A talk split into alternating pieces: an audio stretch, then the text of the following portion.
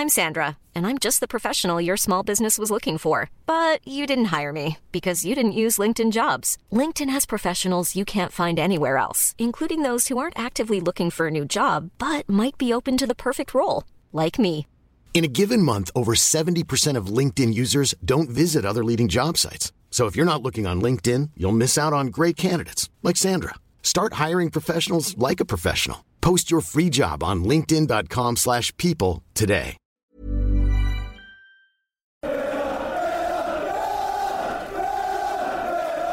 Hello and welcome back to another edition of the Holtcast. Cole Pedham here as always, and this is our season review for the 2020-2021 Premier League campaign for Aston Villa. We have five panelists, including myself. This is the biggest Holtcast in history, I think. So hopefully connections all stay alike and don't screw up, especially mine, probably being the furthest. Well, I guess Tom too. I always forget that I have a another Canadian resident with me, which is making it a little bit more comforting. But anyways, let's not listen to me rant on. Let's get right into it.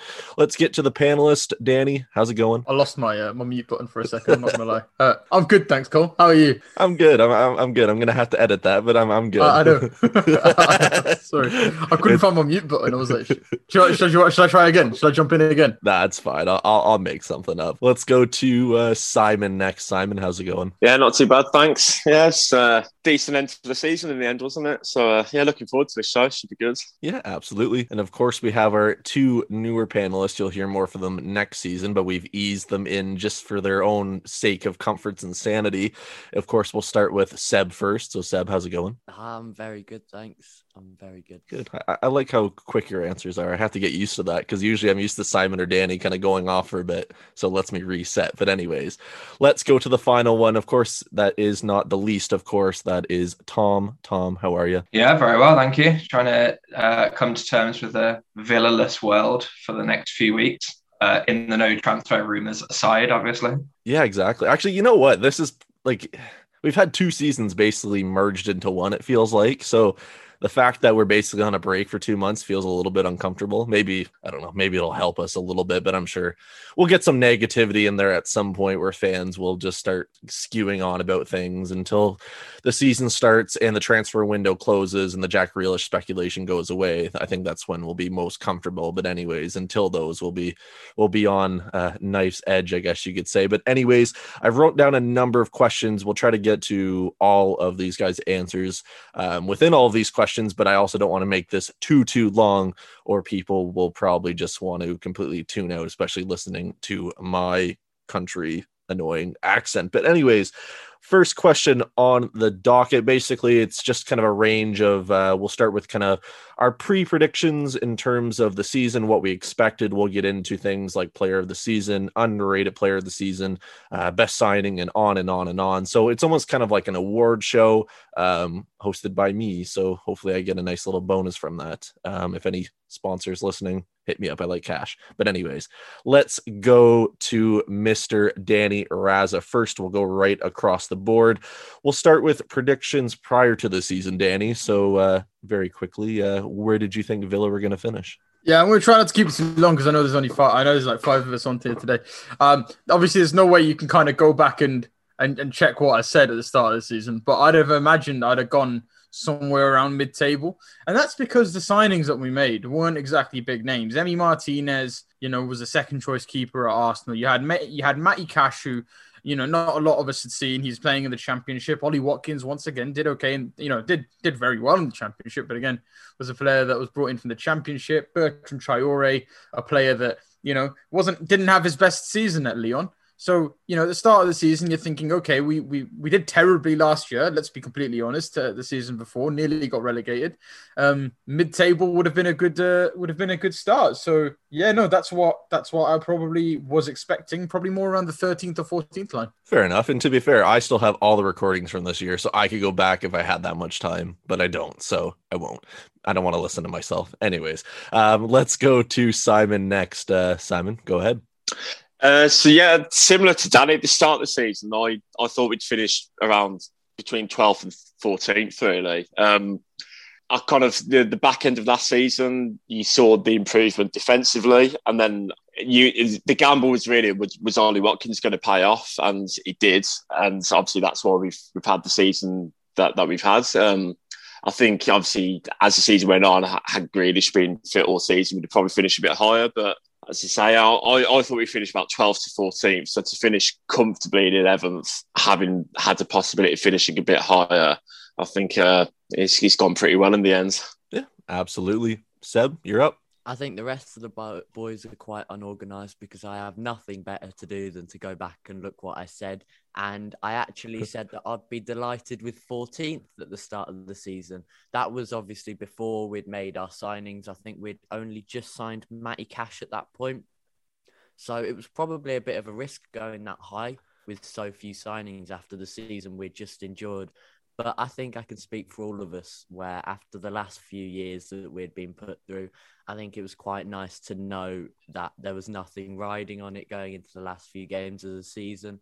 It was a comfortable sort of mid table ride the whole way through with a few highs and certainly a few lows as well. But all in all, I think we can be very happy with the way our season went. Absolutely. And Tom, you're up. I mean, yeah, similar to the guys, really. I, I have to say, I thought the the idea of 12th or 13th, I thought was actually a bit optimistic at the start. I was thinking 13th to 16th, somewhere in that sort of bracket. Because again, I well, you know, the signings were, I mean, they've all they pretty much all paid off. I wasn't sure how that was going to go. Um, and um, my, my main thing was just to not take it down to the final day again, because I don't think any of us want that, uh, want those heart attacks again. So, uh, yeah, I mean, to, to finish like 11th, it's a shame we didn't get top half, but it was certainly beyond my expectations. So you can't really complain too much, can you?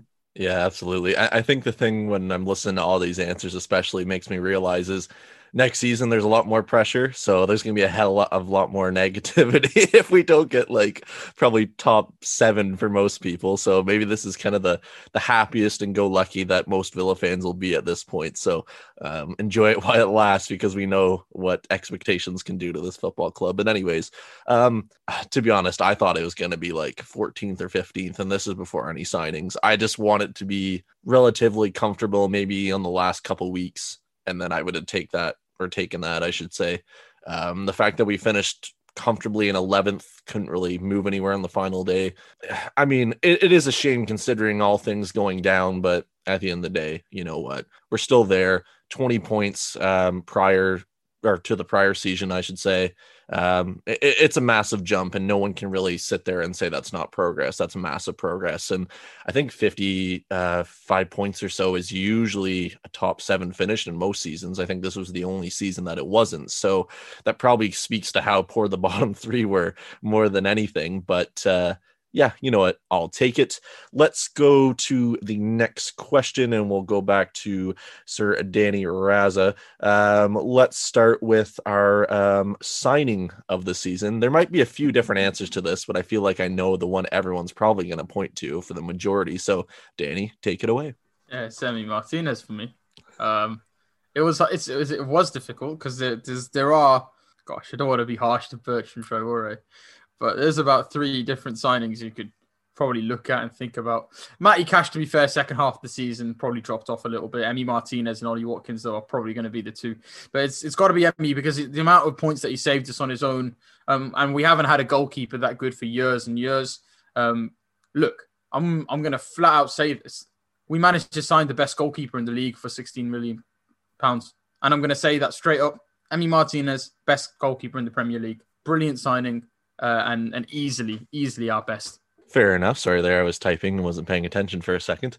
Uh, oh, it's professional me. Uh, you Simon... weren't typing another rap, were you? No, unfortunately not. I, I decided to. Uh, I didn't hang up the hat because this is the hat, but I uh, I decided to retire those uh, those vocal cords. They're hanging in the closet, unfortunately. Yeah. To be fair, I actually got a fair few people saying they liked it. So I, I don't know in what way they liked it. But, anyways, uh, Simon, let's bring it over to you. Please save me.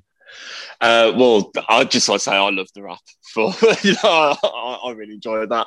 But um, yeah, starting on the season, it's, it's got to be Martinez. Um, I agree. I think Matty Cash first half of the season was a lot better than I expected. Like I, I, I didn't think right back was the priority position for us, but to be fair, he was he was excellent. Um, Ollie Watkins has had a great season. You know, this you can't deny that. To get was it 14 Premier League goals? I think he got in the end.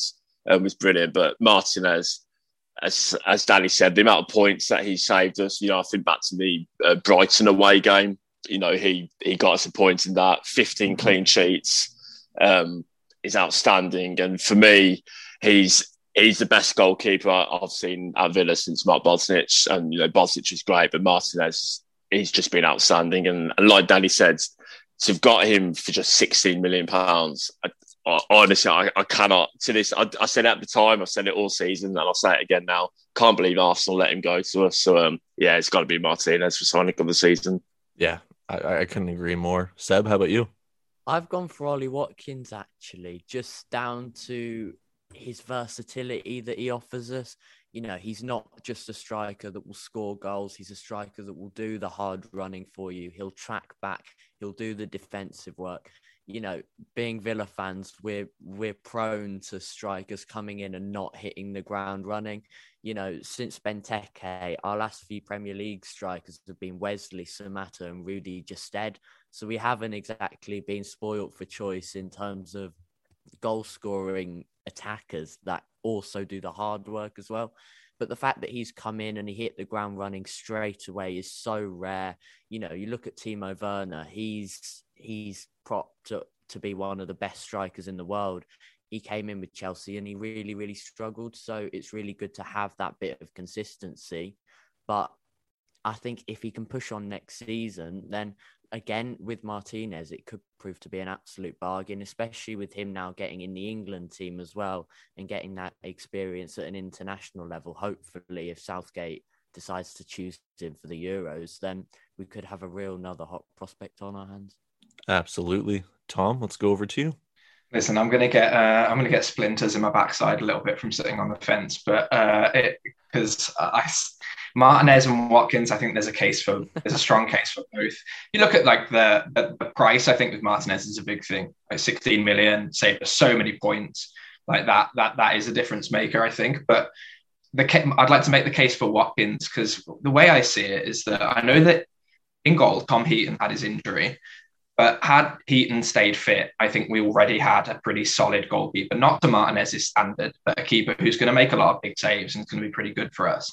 Whereas the signing of Watkins, we a we only had Wesley and Samatta, as said said, and that's not a Premier League strike force. But B Watkins, the way that he plays has transformed our entire team. Like the number of goals we've scored this season from Watkins leading the pressing from the front, forcing uh, opposition defenses into mistakes, getting the ball, scoring a goal. It, uh, I, I, mean, I, I, tried to count and I lost count at about seven or eight. I think uh, goals just from you know just from defensive mistakes and high pressing. Um, factor in the fact that Watkins scored what was it, 14 goals, hit the woodwork more than most Premier League teams hit the woodwork this season. Had two or three goals disallowed. We won't get angry about them again. We don't have time, but you know, he, he could easily have been looking at a 20 goal season. Um, and so, in terms of the return we got from him and the way that he has just tra- just transformed the way that we play, um, that would be my case for Watkins. But it's Martinez. fair enough. That's more than fair. All I can say is I hope those uh, splinters come out very easily, and it was a nice fence at least. So that's all I can say about that. Um, I'm gonna have to say mine would be uh, Ross Barkley. I'm just kidding. I, I, honestly I wanted to kind of put that in there as a joke and try to go with it, but I, I don't think I could be too serious with that. To be honest, we'll we'll mention him at some point. I'm sure. Um, good old Ross. He's always there for a good conversation and has probably filled a lot of these uh, podcasts with content. So thank you for your contributions or lack of there, uh, Sir Barkley himself. Anyways, um, I guess my answer for this one, I guess you have to go with Emi Martinez. I mean, what more can you really say? Uh, the fact that Arsenal let him go is probably the biggest joke of the season and kind of speaks to where their club is now. Um, I mean, it's a hell of an achievement to get 15 clean sheets in your debut season. Um, if anything, it probably does him a, a little bit of disservice for next season when probably fans are going to probably expect that again, and that's going to be kind of a hard feat to hit to back to back seasons. But you know what? With the performances he pulled out and some of those saves, I have no doubt in my mind that it'll at least be over 10. Um, we're getting better as a squad too, so that always adds to it as well. Uh, but yeah, I, I really don't know who else really could have gone for. I guess Ollie Watkins is a good choice as well. I, am surprised um, no one mentioned really Matty Cash, but uh, f- fair play. I, I, thought he's been wonderful. But anyways, to the surprise, oh, just to yeah. say, yeah, no, it's that it's that second half of the season.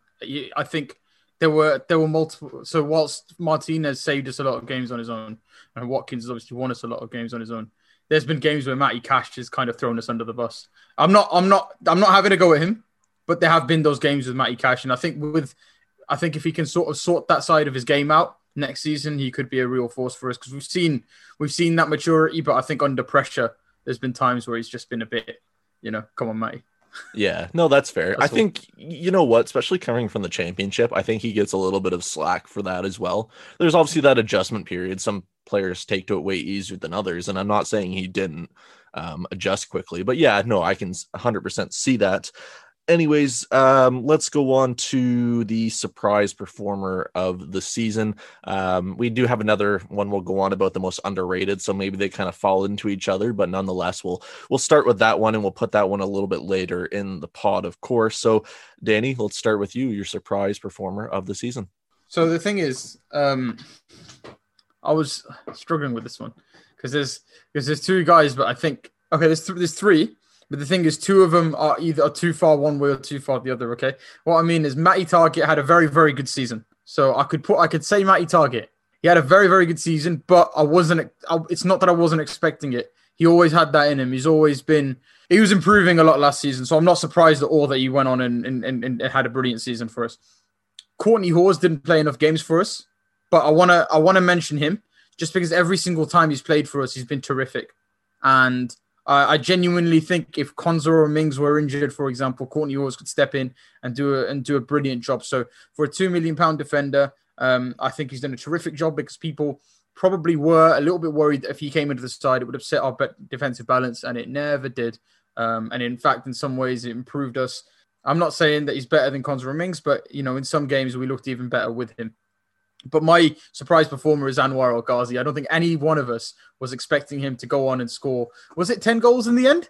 Right. I don't I don't think any single one of us was, was expecting that. And for, for him to come in and do that, save games, um, win us games on his own, uh, convert penalties so coolly, you know, after some of the criticism he was getting. Yeah, it's got to be Anwar. It's got to be Anwar because because people were worried about that left wing position, and to be honest, it never turned out to be a problem. Yeah, massively. Uh, Simon, I, am assuming you didn't see my message, so up to you next. um, I I was going to say Targett. I hadn't even thought of El Ghazi as the surprise one, but now Danny said that, yeah, that's. I might have to change my mind there. The, the, the reason I had Targett was because I thought I didn't think he was as bad last season as some fans would have you believe he was, but he wasn't great. He did look at times quite weak defensively. So I think the reason that I initially picked him as a surprise performer is because I didn't I didn't think he would jump up to the level that he has jumped up to this season. I honestly think he's he's been there's a reason he won the players player of this season. Like he, he's he's been outstanding. I'd, I'd say he, he's one of those players. He's turned into a player that's a bare minimum seven out of ten every week, which I didn't think from last season would happen. But having having said all that, yeah, Danny's just completely changed mind about El Ghazi. Like he, El a player that I've always, I've always thought he's had the ability. Like, I, I, I, to be fair, I don't think any Villa fan can realistically say that he's not a capable footballer. But he just worried about the consistency with him. But for to get seven, uh, 10 Premier League goals this season, and I, I think I saw stats a few days ago that the amount of minutes he's played this season only adds up to 17 90 minute games in the Premier League. So, started 17 times. It was 17 starts, I think, and 11 off the bench, I think. So, well, eh, but like that's, I think all the minutes together only add up to like 17 complete 90 minutes performances. So to get 10 goals from, from that amount of starts for a winger in a team that have finished mid table, yeah, you can't really knock that. sir. yeah, I'm going to change my mind and go for El Ghazi. Danny's, Danny's convinced me. I can't believe that. I can't believe that. I might have to change my underrated player of the season because it sounds like he's being rated quite highly on this podcast. For me, my surprise performer of the season, it has to be Matty Targett.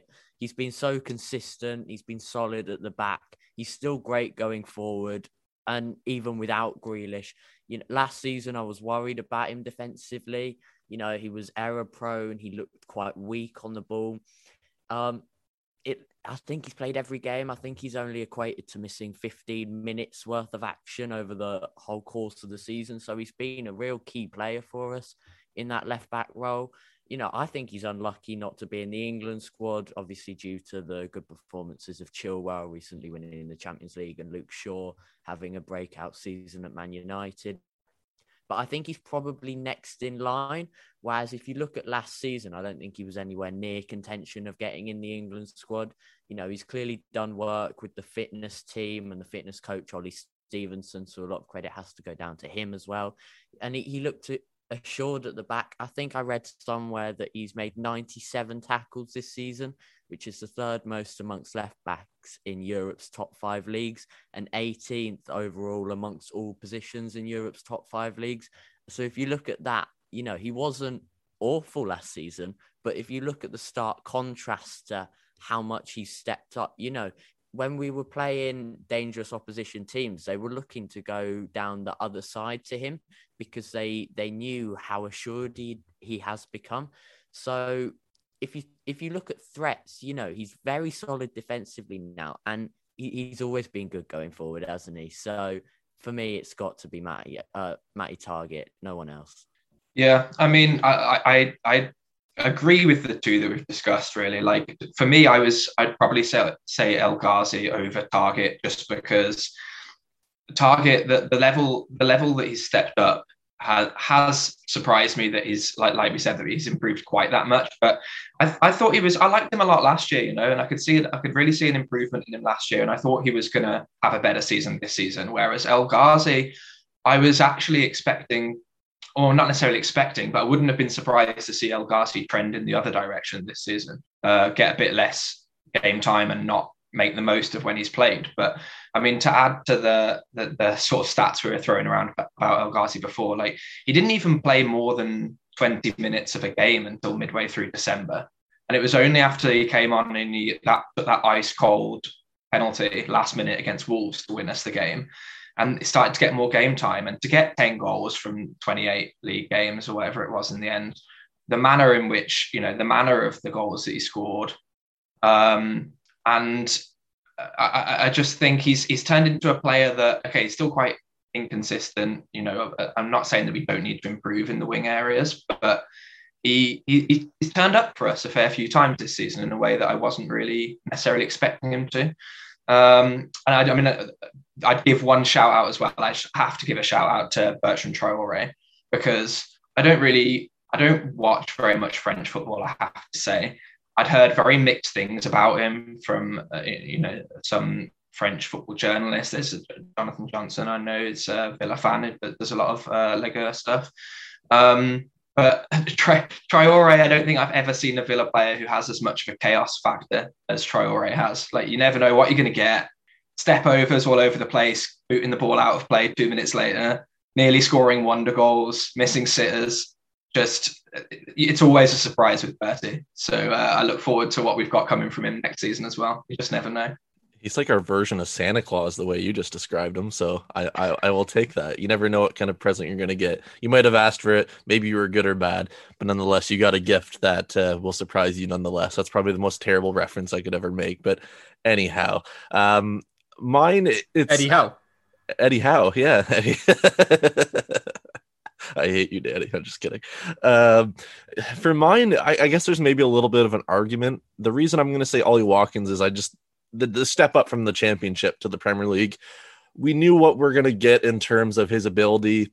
Um, it's been kind of a quick succession in terms of Exeter in League Two to Brentford in the championship to scoring all those goals in the championship, coming so far or so close, I should say, to promotion, yet so far. Coming to us, you're thinking, you know what? maybe we'll be lucky to get 10 goals out of him. We know the struggles we kind of had last season when it came to goal scoring. So there's that to keep in mind. But to get what I think it was 14 Premier League goals, um, I think he led all aerial duels for the side as well in the Premier League. Um, the guy has an engine on him. He just keeps running and running. I just, I, I, I, I you're basically lying to me if you said you knew the whole package we were getting. It's complete, really shock and awe that he's turned out to be this good um, this quickly. So I, I, think for me, I have to give that to him. Um, if I was going to give a second one, I would have went with Tom and said Bertie Traore. Uh, but everyone has a chance during the under underrated portion, I guess, to uh, maybe give their their second ballot a little bit of a push as well. So let's get over to the underrated performer of the season, shall we? So Danny, I'll swing it back over to you. Yeah, see, underrated. That's slightly different, isn't it? Um, I'd probably go with at that point Kortney Hause. And I'm, I'm putting him in there. And I know he does, again, I'm going to say it, he didn't play that many games. In fact, let me check how many games he actually played. Um, yeah, he only made seven appearances. but what I'm saying is when he played, when he played, he stepped up and he did better than anybody expected. And I just, I just want to uh, praise him because he does not get the respect that he deserves. He really does not get the respect that he deserves.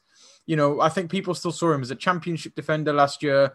I never hear any of the commentators or anything say a word about the guy, right? It's almost like an unknown quantity. But I'm telling you right now that Kortney Hause is a Premier League defender. If Tyrone Mings gets injured, and you know that would be awful if he was to get injured for like three or four months and Kortney Hause stepped in to do that job. I'm telling you, our defense would still be fantastic. Um, and to to say anything else, right? He seems to be the only guy who seems to be a danger in the box as well when it comes to corners. Uh, but yeah, I'm giving it to Kortney. Seven appearances, but if he needs to make more than that, if if we if we put him in the team uh, whilst Konsa plays right back, I still think he's going to do a great job. So there you go. There's your underrated performer of the season. I really think he needs to get more um, plaudits than he does. And but secondly, marvelous Nakamba, who are completely overlooked um, who I'm going to let somebody else take Marvelous Nakamba because I know somebody else will. But um, Nakamba as well doesn't get the plaudits he deserves. He often gets myth- mythicized as a guy that can't pass the ball. Um, I've seen no evidence of that. He seems to he seems to come in and do a very good job whenever he plays. So yeah, that's that's my secondary one. Well, me and Dan have clearly done too many podcasts together because I've got Kortney Hause as well. we've we've got the exact same answer so far. Um, similar to, to, what you just said, then, Like he he didn't obviously play an awful lot of games, but I I think at the start of the season, I I get the feeling a lot of fans wouldn't have felt conf, uh, confident, uh, confident or comfortable with him playing too much football. But every time he came in, apart from probably the Crystal Palace game where no one played well in that second half, I thought he looked really comfortable. I, I go back to um, the was it uh, when we played Chelsea at Stamford Bridge just before New Year's, and I think because Mings has obviously got set off against Crystal Palace the, the game before. And I certainly was a bit nervous going into that game, thinking, oh, he might struggle here. But I thought he had a really good game there. And yeah, like, like Danny said, every time he's come in, he hasn't let us down. He makes us, uh, he, you know, he keeps that solidity at the back. He's powerful in the air. He's not great on the ball. Um, that's, you know, probably the one area that that you think he, he could definitely improve upon. But as a solid Premier League defender, I think he's he's done a really good job when called upon this season, and yeah, probably goes under the radar a bit as well. Um, so yeah, I'll go Kortney Hause. I'm speechless. I, I, I wasn't expecting Kortney Hause. I don't know. I don't think it's that I It's because he's underrated. Underrate him. I just for someone that's played seven minutes, can they be counted as underrated? Are they allowed to be talked about enough if they've only played seven games? And I'm really surprised at that. But anyway, we'll move on. Kortney Hause um, is boss. Okay, don't make me rap it again. but uh, yeah, we'll move on to my underrated player of the season, which makes me seem a bit of a fool now because you guys clearly seem to rate him very, very highly. But I've gone for Anwar El Ghazi as my underrated player of the season. I think he's had a brilliant season. I think he's improved again, as he has done every year that he's been at the club. But I still don't think from pundits he gets the sort of plaudits. I think if you were to speak to people that analyse Villa, whether that be on the TV or whether that be neutrals, they'll all look to Jack Grealish as our winger, and it's almost as if we only play with one winger. It will be Jack Grealish, Jack Grealish, that. rightly so. But I think Anwar El Ghazi deserves more plaudits for the shift that he puts in.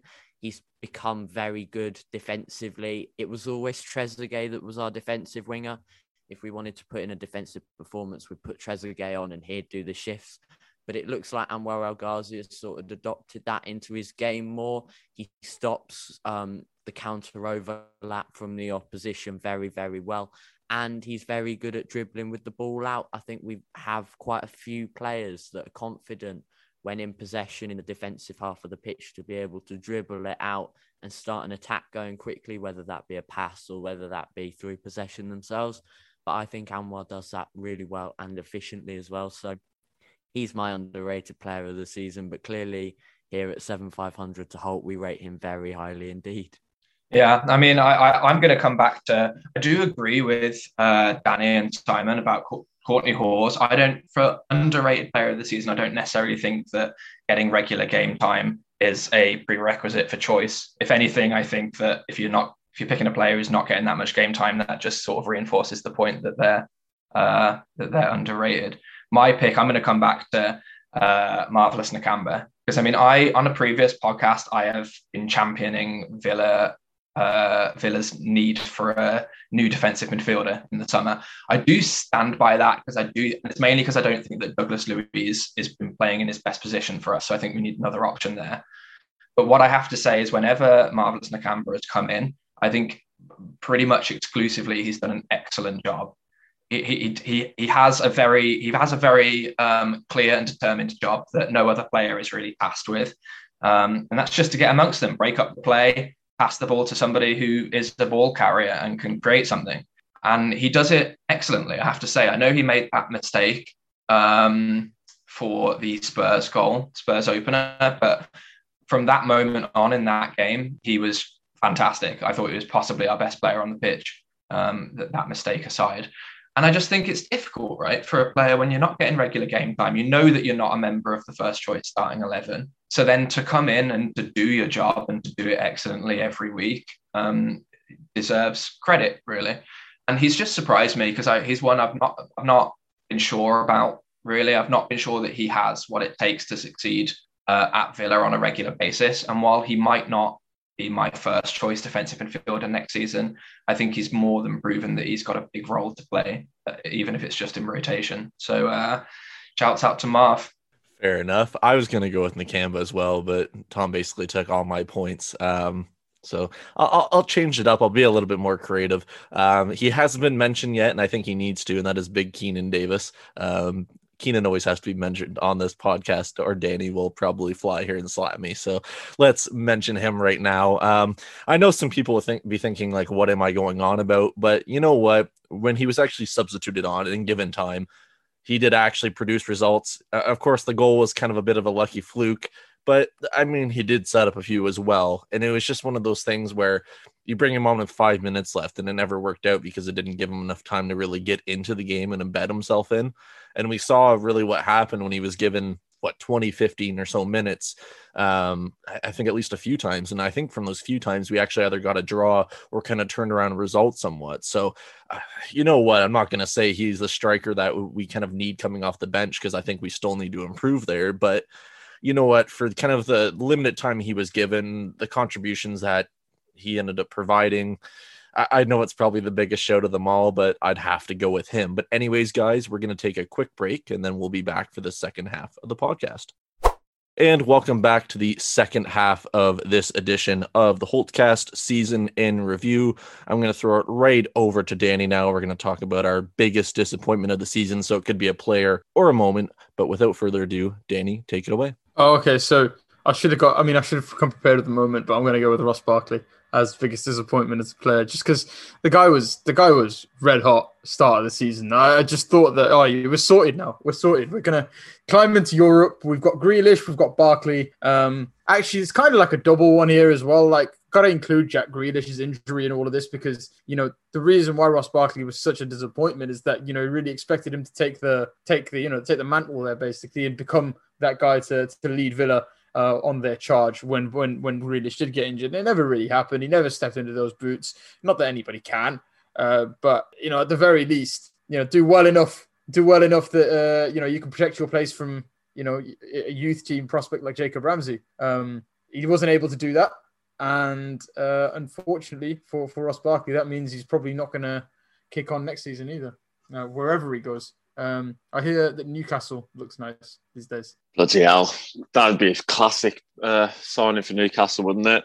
Um, yeah, big disappointment. It's, it's got to be Ross Barkley. It's not a surprise. I think he started, you know, that first couple of games, obviously debut against Liverpool, got a goal, got the last minute winner against Leicester. And then when you think back to uh, the Arsenal game at the Emirates as well, when we absolutely destroyed them and, and he was superb that day. And you just kind of thought, oh, he, he's finally got himself going. But um, the uh, this, his performances in the second half of the season when he came back from injury were just so poor. And and like Danny said there, with, with, with Jack's injury, that was a real opportunity for him to step up and you know be the main man and, and help us out. And he just didn't do it at all. And by the end, he looked like he just couldn't be asked to be there. Like he looked so disinterested when he lost the ball and. Um, you know, a player of his ability, I, have said it before, like he's, I personally think in terms of natural ability, he's probably a better technical footballer than someone like Mason Mount. But Mount plays to the highest of his, he puts everything in every single week. That's why he's starting Champions League finals for Chelsea. And Ross Barkley at 27 has just ended yet another disappointing season uh, on loan at mid table club. So yeah, it's got to be Ross Barkley. For the first time today, I'm probably going to have to agree with both of them. I think if you look at our squad for the first time, we're probably really limited in options of worst player, which is a really nice, uh, nice thing to have for once.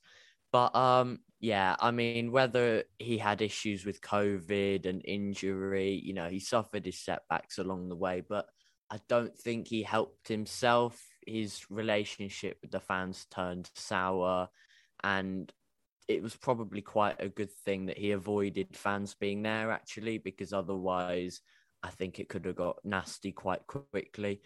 But I'm going to try and improvise here and also come up with a bad moment as to not repeat what the other boys have said. And in terms of games I think the double header against West Ham this season, I think both games we looked really disappointing against them.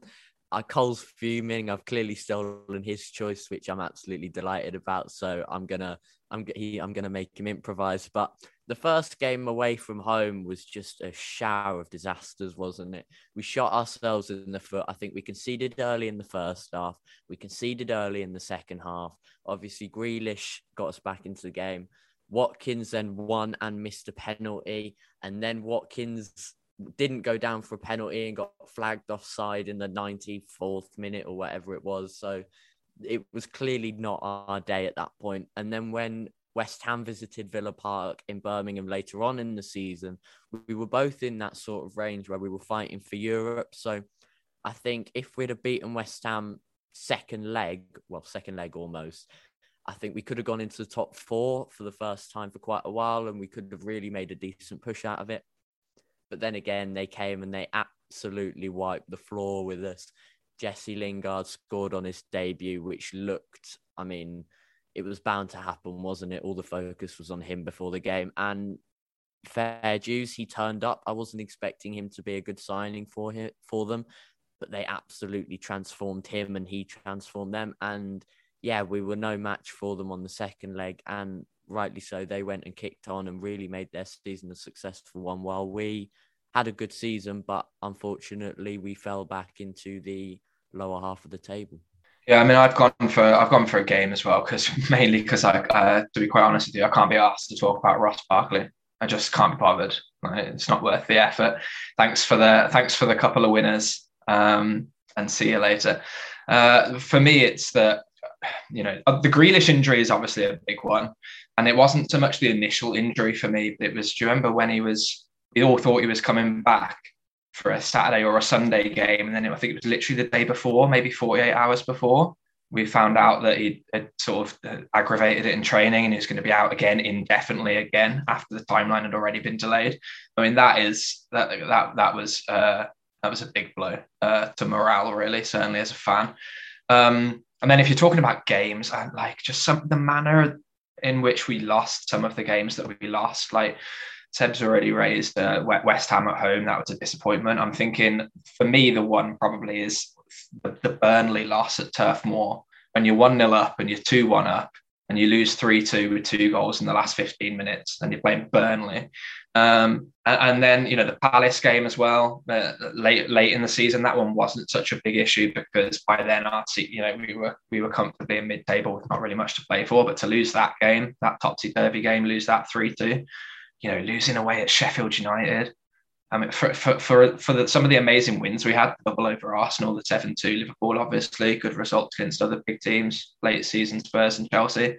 Like some of the defeats, just left you scratching your head really. And obviously, you had the ine- the inevitable Twitter meltdown, which we all try not to try not to give too much credence to. But there were so some games this season where you just you're left not really knowing what to say. And so I think that's got to be a big focus for next season. Is you know we've proven we can mix with big teams and we can pull some some really great performances and great results out but we've got to stop shipping these terrible results to teams that just shouldn't be beating us if we want to be moving forward Absolutely. Um, on a kind of lighter note, uh, my biggest disappointment is Marvelous Nakamba not scoring a screamer. I don't know how many times I said it this season and it never happened. So I will say the Reguilón goal is a screamer just just to give him a little bit more kind of credence and a little bit more happiness going into this um, off season. That's really um, going to be key for us. But you know what? If I'm going to go to games, I'm going to echo really what Tom said. It's the drawing to West Brom two all. It's losing to Sheffield United, which was probably one of the biggest just tear my eyes out moment that, that I've seen all season.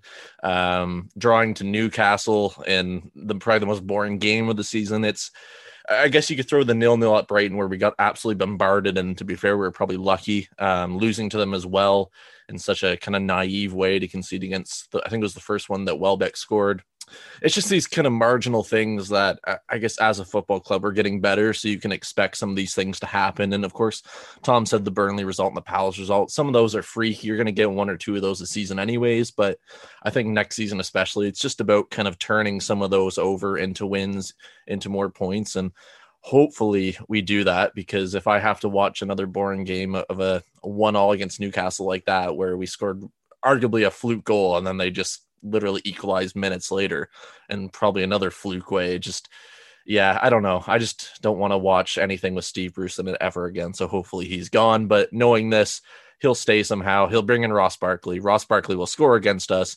and they'll be singing up the tune all the day long. But anyways, um, let's go to our favorite moments of the season, or moment I should say of the season. Um, we'll try to get through this one quickly so we can get to the next uh, couple because they'll probably require a little bit more discussion. Um, but Danny, take it away. So this is favorite moment of the season, yeah? Yes, I didn't confuse you this time. Yeah, good. Uh, it it's like I feel I feel really sort of um I feel like it's wrong that I'm getting to go first every single time. Um, it's the Liverpool seven two. Like I I don't ever remember kind of like enjoying a Villa game that much. Okay, the playoff final, you know that's something. But you know, this is a game that had no prerequisites with it, right? This is just, just a league game against the champions. You're not going to beat them, right? Because they're unbeatable, right? They're ridiculously good. You know, you're talking about Sadio Mane, you're talking about Mo Salah. Like the fact that we were able to go into that game and make them look silly nonetheless. Yeah, it was too fun. and as well, it just set up the season, didn't it? You know, it's it's what made Villa kind of the the team that um I don't know, the dark horse in that race in terms of, you know, getting into Europe, getting into the Champions League. Uh it was it was that's where Grealish looked on fire. It's where Watkins looked like he was gonna go on and have a great season. Ross Barkley as well. And I think it really kicked the team on. And I think in, in some ways it gave them the belief that they were a team that could mix it with those top sides. Because prior to that game, we just weren't beating beating top six teams, traditional top six teams. And since then, it seems like we have the belief to be able to do that. So yeah, that was the game that, that showed that we have the talent and the and the fire to, to, to kind of mix it up at the top. So let's just hope that um, you know we can continue and get more of those uh, next season. Yeah, um, had Elmohamady volley against West Brom gone in. That would definitely be my favourite moment because I absolutely love Elmo and good to see him go. But um, yeah, it's got to be the seven two. I mean, it's just. I, I, honestly thought I was going to pass out at one stage watching that. I just couldn't believe what, what I was seeing. Like, you know, like, like Danny said, when you think last season, I think we didn't beat any of the, you know, traditional top six teams until Arsenal, like with two games to go. Liverpool had still been in great form. They, you know, they'd won all their games before then this season. They, they had, you know, Van Dijk was still playing and they Gomez, and they didn't have their injury problems. And we just absolutely destroyed them. And we, we could have put 10, 11, 12 past them that day, and it wouldn't have been unflattering. Um, Watkins to get a perfect hat trick and, you know, and sort of announce himself as a Premier League striker. And it's just, you know, obviously we've, in my time, sort of going to the Villa, we've we've won more important games, you know, playoff finals, a couple of league cups. But in terms of just like a, an individual ninety minutes, I think that's the best performance and results I've ever seen from a Villa team. So yeah, it's got to be that seven two. It's just unbelievable. I mean, Simon's a bit older than me, so if he says that's the best performance he's ever seen, then it's got to be the best performance that I've ever seen as well. I mean, every time it makes a difference because my dad's a Liverpool fan, so obviously we watch the games together, and every single time the ball hit the back of the net from a Villa perspective, I just burst out laughing. I couldn't believe what I was seeing. It was so easy. You know, I've seen better defending on a Sunday league pitch when people are hungover in the mornings on the weekend and playing for fun. It was just ridiculous. We tore them to shreds. But again, to not repeat what the other boys have been saying, I'm going to go off a personal level. My favourite moment of the season it's got to be the last game, home game, being back at Villa Park, you know, getting to see all the new signings in person and cheer them out and having the fans back and just having that sense of belonging back almost, even if it's not a full ground, you know, to be back at a place that we've all missed so dearly for so long. It's a special moment and it's probably a game that I'll never forget. Yeah, I mean, I, I I think that having fans back was just obviously was just so special, and like you say, it's it's it's bizarre to think that you know our fans hadn't seen Watkins play, hadn't seen Martinez play. Like we're talking about these players of the season and the the signings that have made the difference for us, and to go 18 home games without actually seeing them play, you know, that's it's a pretty special moment to have fans back in the ground. Um, to mix it up a bit, you know, obviously the seven two was just was ridiculous. It was just so surreal. Um, I also thought the the three 0 win at Arsenal was just such a complete sort of display and, and incredibly satisfying.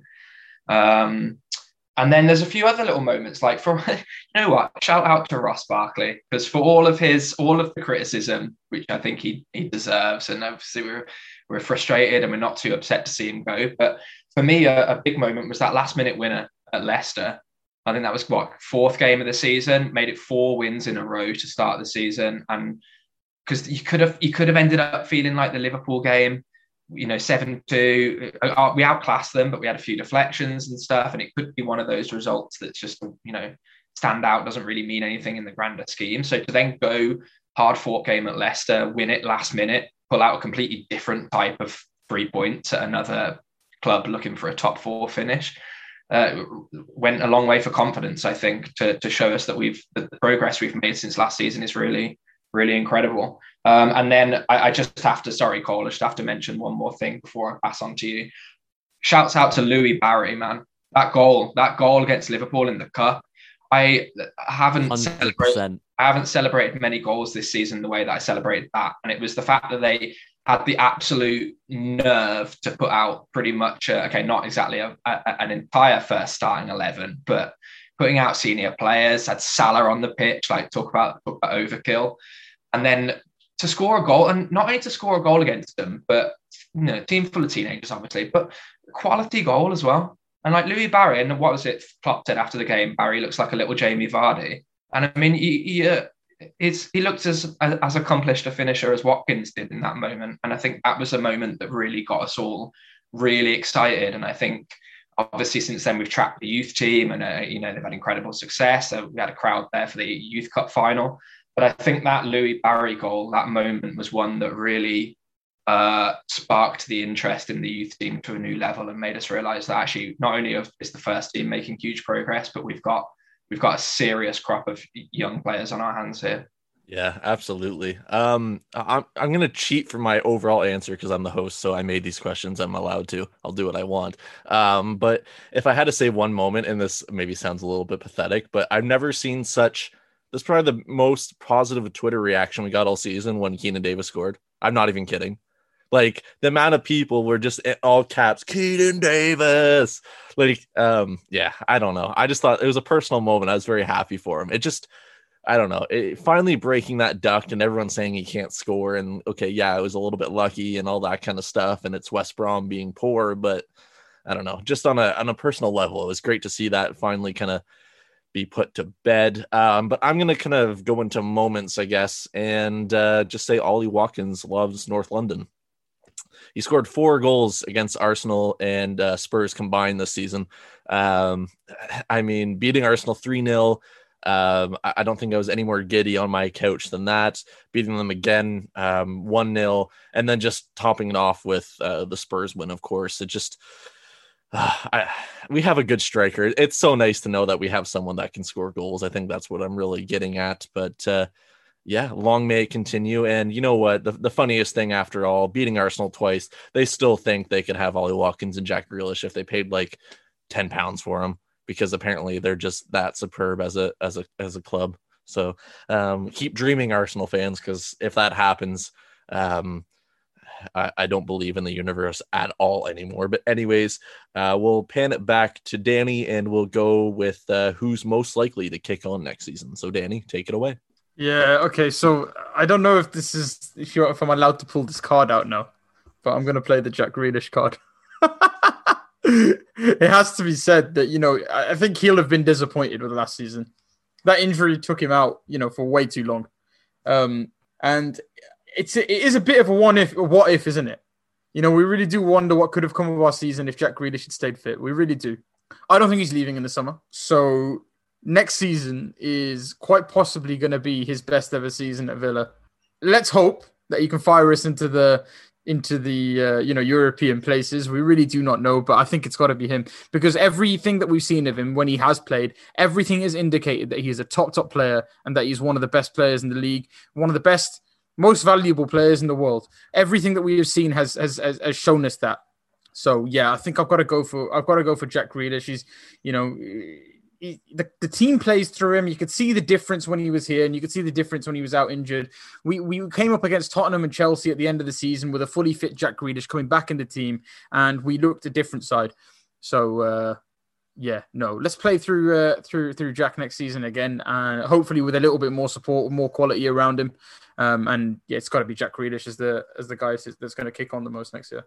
Okay, so I, I I kind of struggled initially to think of who I'd pick for this one. I'm going to go um, for Carney Chukwuemeka because I think he's going to play quite a bit of football next season. Um, I've, I've only seen him obviously play a handful of times. I remember uh, watching the, I think it was the quarter final of the Youth Cup against Newcastle when he scored a hat trick.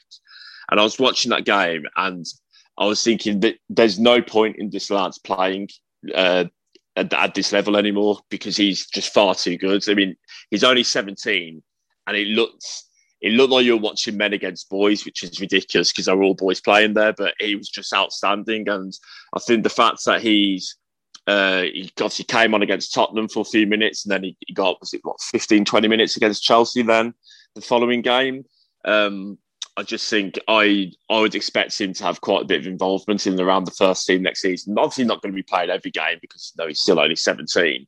But I I just think just from the little bits I've seen of him, he just looks a, a ridiculously good talent who, who now needs to be playing men's first team football. So yeah, I'm going to go for Carney to, to be the one most likely to kick on next year. That's a really interesting choice, actually, and one I probably hadn't thought of. I mean, if you compare Chukwuemeka for a second, he's only a year older than me, and he's he's making his debut at Villa Park in front of thousands, and I'm sat here analysing his debut at Villa Park that was played in front of thousands.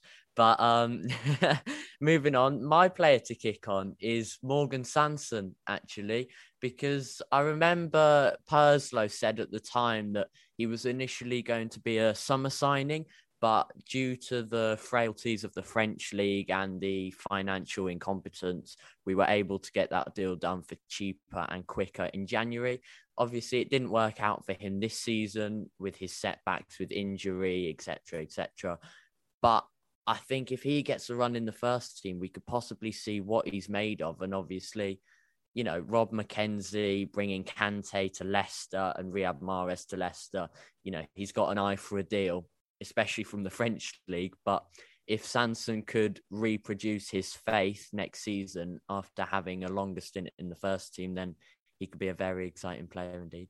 I enjoyed that. When you said uh, Morgan Sanson, the uh, everyone's face was one of. Uh, I think we'd all pretty much forgotten about him, which is uh, unfortunate. But yeah, I mean, they like. I think he is a player for next season. I think it's a, it's, a, it's an interesting choice. I mean, he looked. He certainly looked neat and tidy when we saw him. Um, but you can't get you can't get a read on a player, can you? For for a, needs to get a run of games.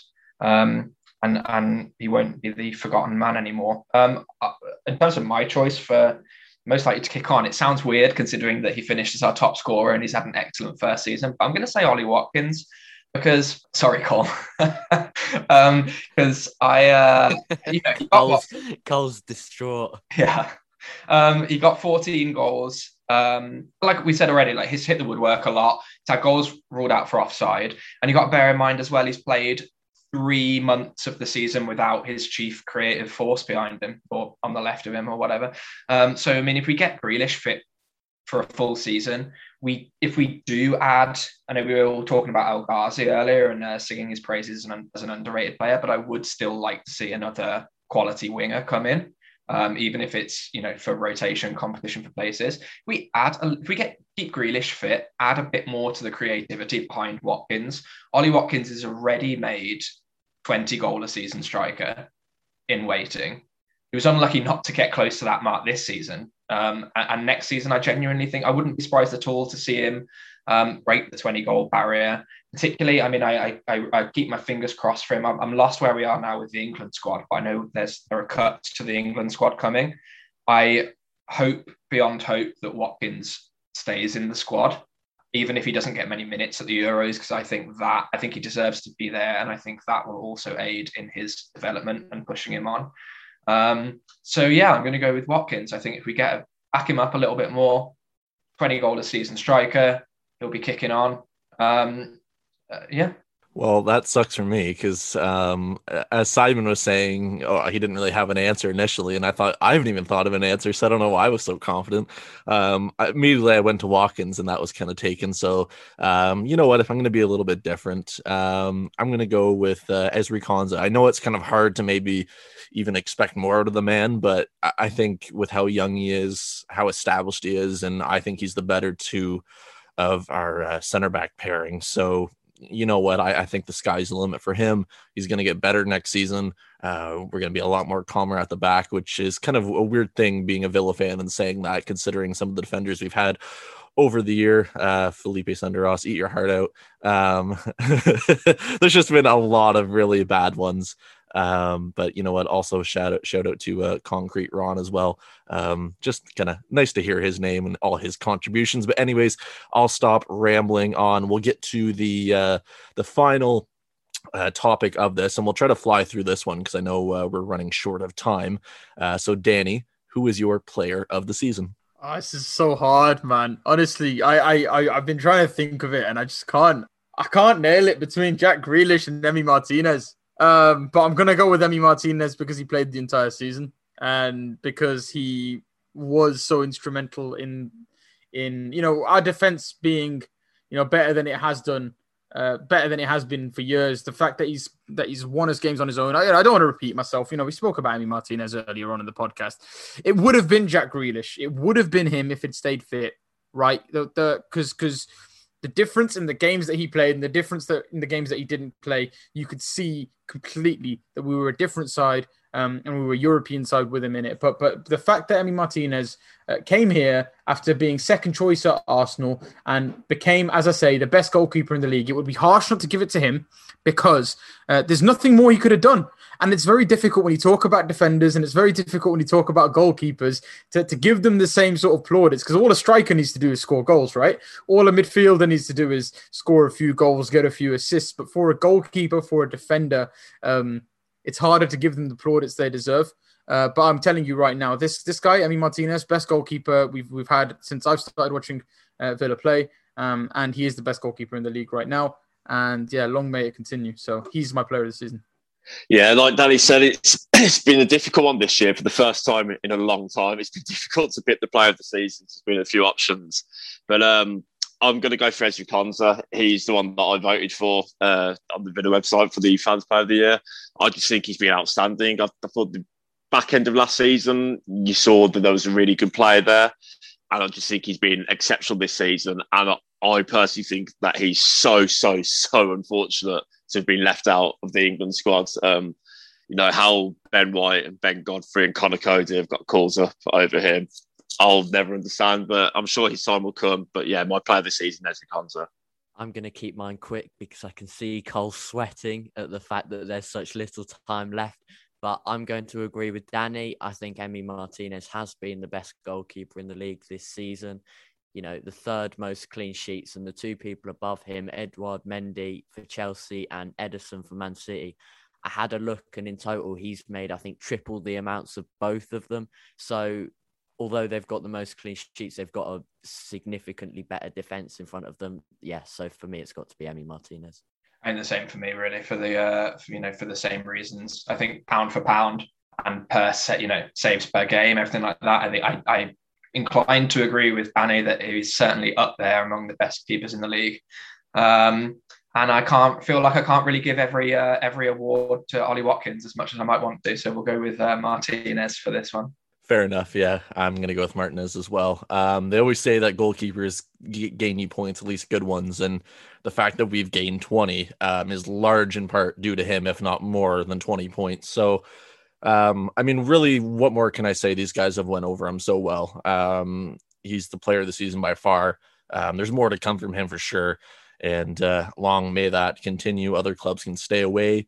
Um, we don't have to worry about selling players anymore. We're just in a really good spot, I think, is what I'm trying to get at. But uh, anyways, everybody, uh, thank you for listening very much. Um, this kind of puts a wrap on the 20 2021 uh, Premier League season. It's all done with. We can all look back in uh, with a sense of pride on it, really, I guess, and a little bit of joy. So we'll we'll put that in the history books. We know Villa can uh, hopefully kick on a few decent signings, and um, I, I, guess the one thing I can say is best of luck to uh, Elmo, Tom Heaton, and to uh, Neil Taylor as well. They've recently left. Thank you for your contributions. Without those, um, may not have sustained Premier League status as of last season, and we may never have went up with their without their contributions as well. So they have to be mentioned. But on a more personal note, I got my thank yous from Danny last week.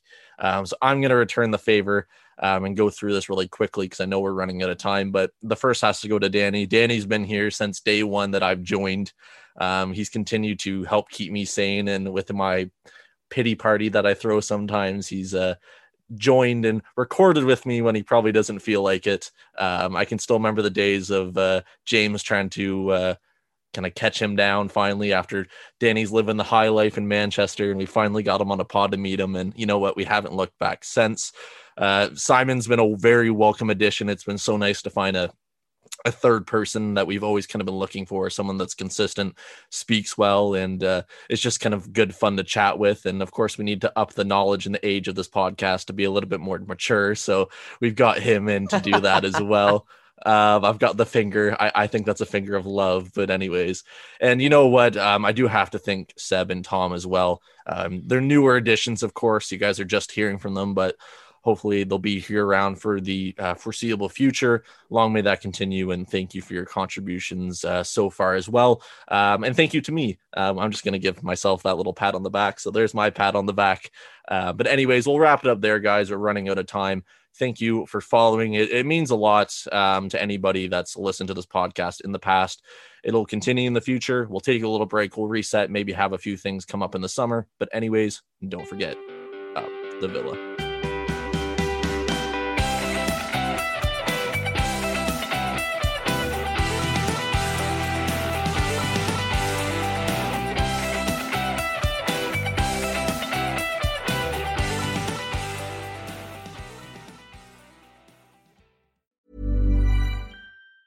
Even on a budget, quality is non-negotiable. That's why Quince is the place to score high-end essentials at 50 to 80% less than similar brands. Get your hands on buttery soft cashmere sweaters from just 60 bucks, Italian leather jackets, and so much more. And the best part about Quince, they exclusively partner with factories committed to safe, ethical, and responsible manufacturing. Elevate your style without the elevated price tag with Quince. Go to quince.com slash upgrade for free shipping and 365-day returns.